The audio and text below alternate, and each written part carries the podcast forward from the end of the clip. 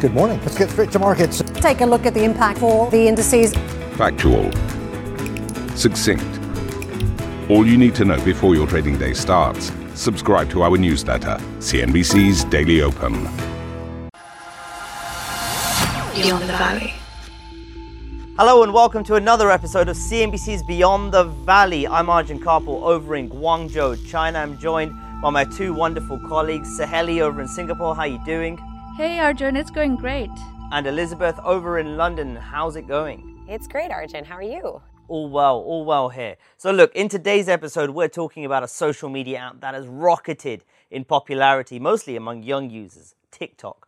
Some of our listeners may already be familiar with that name, but for those who aren't, TikTok is a social media app where users watch or create short videos set to songs. The app is owned by a Chinese company called ByteDance, which also has a local version of TikTok available in China called Douyin. TikTok's been a hit with teens, particularly in the US, and its popularity has caught the attention of Facebook and Snap, owner of Snapchat, as well as the US government. Saheli and Elizabeth, you've both been looking into TikTok and what makes it a hit and why it is seen as a serious challenger to US social platforms and their global dominance. Help me break it down for our listeners. Certainly, Arjun. So, TikTok is pretty easy to set up. You download the app, open it, and you start watching videos. That's it. It takes under a minute. The main screen that you see on the app is a video feed that lists all the popular videos on TikTok, meaning you don't have to hunt and find interesting people to follow or select your interests like you do on some other apps. And based on the videos that you like, TikTok then automatically decides what kind of videos to show you in the future. That's right. So videos are usually around 15 seconds long, but they can go up to a minute. There's a variety of effects, filters, and stickers to add to the videos, but the main emphasis for TikTok is that the audio goes with each video. So, so there's a built-in audio library within the app, and you can choose different types of songs to sort of set the tone for the video. So look, maybe I'm not the right age group to like TikTok. Maybe I already have too many social media apps, but what I have seen of it so far is just a lot of people posting pretty silly videos. Is that a fair assessment, Elizabeth? Like, what's going on on the platform right now? You know, I think that is a fair assessment that many of the videos are pretty silly, but some of them are just sort of a little more personal. Some of them are a little bit newsier, but the general emphasis is that these have been fun, kind of viral type videos. Uh, and Chinese apps in particular haven't had huge success outside of China, but that's beginning to change somewhat. I mean, TikTok's a great example of that. I reported actually not too long ago how Chinese apps, mainly games, have been getting a lot more revenue from US users. But social media apps haven't really made a huge splash as of yet. That's until TikTok, of course. So, Elizabeth, how did this happen? So, if we look back in 2017, TikTok's parent ByteDance bought a social media video app called Musical.ly for about a billion dollars. Musical.ly was also developed in China and was a big hit with teenagers in the US and Europe too. So, merging TikTok and Musical.ly under a single brand let ByteDance expand its target audiences around the globe. To better understand this growth and the business overall, I caught up with Paul Barnes in London. He's managing director at App Annie, and here's what he had to say. Well, I think in terms of the, the sort of acquisition of, of, users, I talked about that kind of ranking coming into the top 50. It's worth just sort of bringing that up to speed a little bit. And in the US, um, in terms of downloads of, um, of, of non-game apps in Q1, it was actually second. So it's it's ahead of Instagram, ahead of Snapchat, even ahead of, of you know if you look at it as a content consumption, ahead of Netflix. And you know equally, let's put it in context. It's not the biggest thing out there at the moment.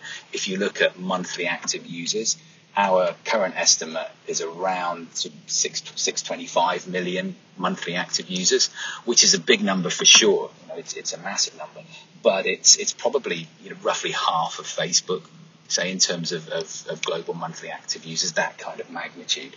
But here's the key, it's about the growth. So that growth, that 625 million year on year growth of that is 85%.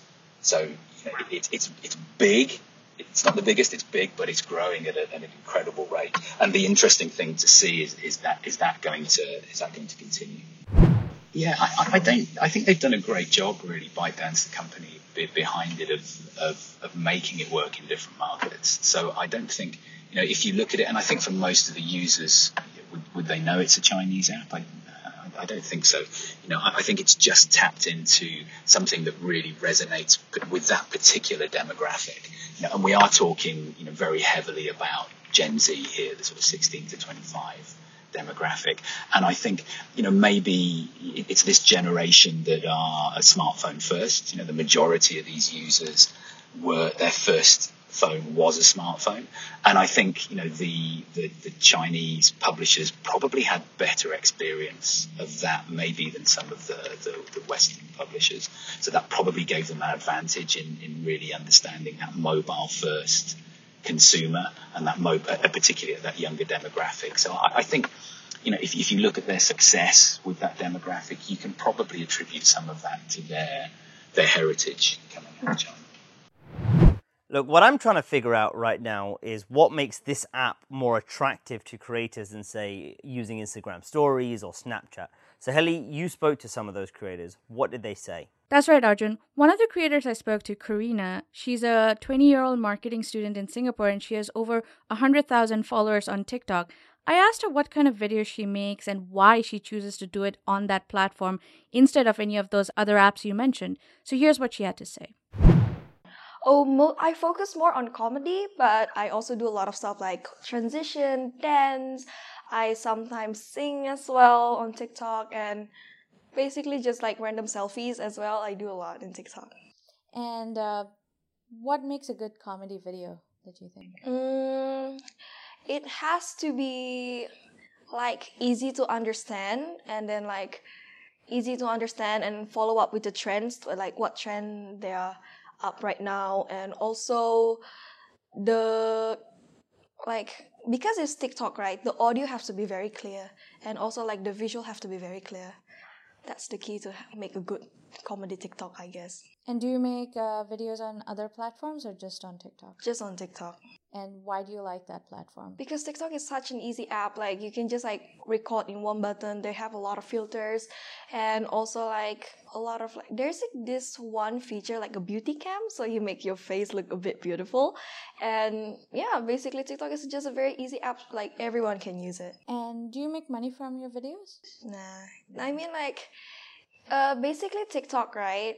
I just be there on TikTok and you know, TikTok basically is just a platform to make me more socially available to like with the outside world, but I just like to make TikTok.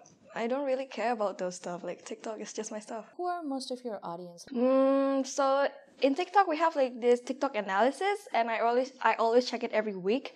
Mostly females, females around fourteen to sixteen years old. Yeah, so mostly children. So, one thing I find interesting is the reaction that TikTok has gotten from Facebook. Facebook CEO Mark Zuckerberg has openly called out TikTok, especially recently when he was giving a talk on free speech at Georgetown University in Washington. He said Facebook services like WhatsApp, they're used by protesters and activists everywhere because of strong encryption and privacy protections. On TikTok, he said the mentions of protests are censored even in the US, and he was referring specifically to ongoing protests in Hong Kong. TikTok denied that assertion and said the Chinese government does not request that the app censor content and that Beijing would not have jurisdiction regardless since TikTok operates outside of China. But this censorship issue is really top of mind right now when it comes to TikTok.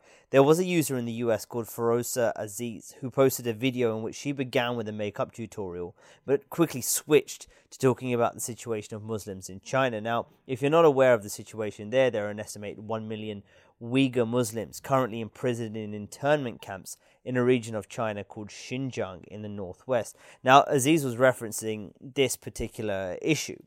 This video went viral. Uh, Aziz's account was banned and the video went offline, prompting accusations that TikTok censors user content. Uh, TikTok responded saying that Aziz's account was banned for a different video which violated its policies. The company also said that the video was removed, quote, due to a human moderation error, end quote. The video was offline for about 50 minutes.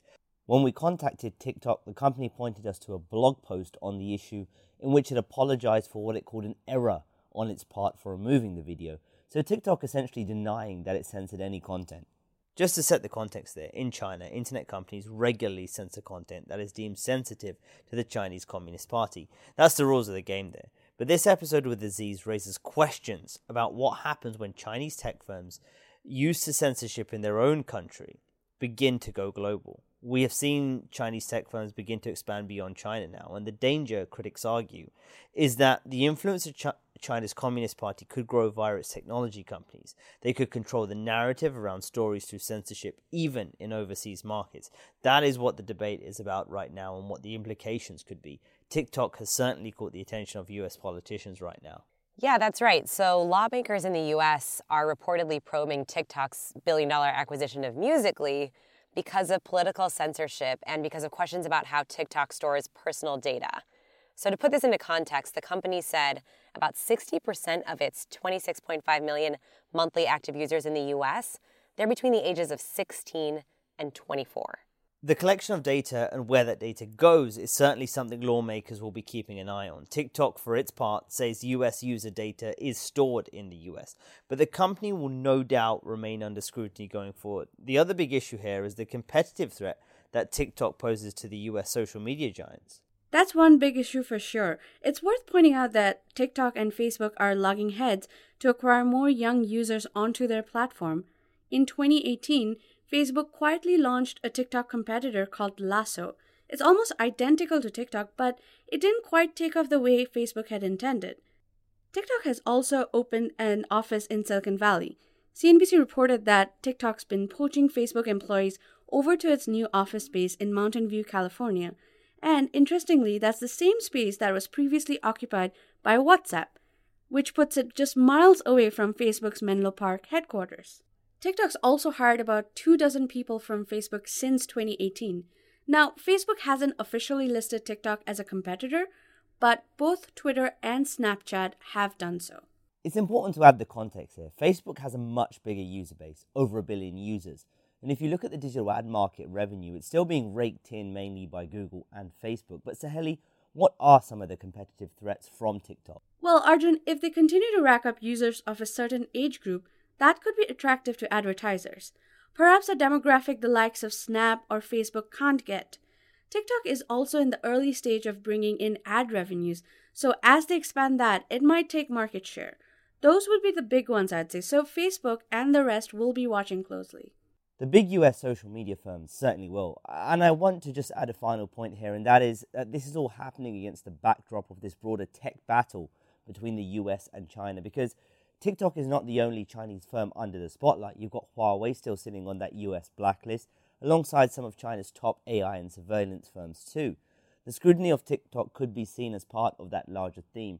I wrote a story recently speaking to some experts who said that the US China tech war will go on even with a resolution to the trade war. So that's something to certainly watch out for and what that means for the internet more broadly. In terms of TikTok, it'll be interesting to see whether the company can hold its ground against competition and regulatory scrutiny. Now, that about wraps up another episode of CNBC's Beyond the Valley. What do you think of TikTok? Have you used the app? Let us know. I'm on Twitter at Arjun Kharpal. And I'm at Saheli RC. And I am E. Schulze9.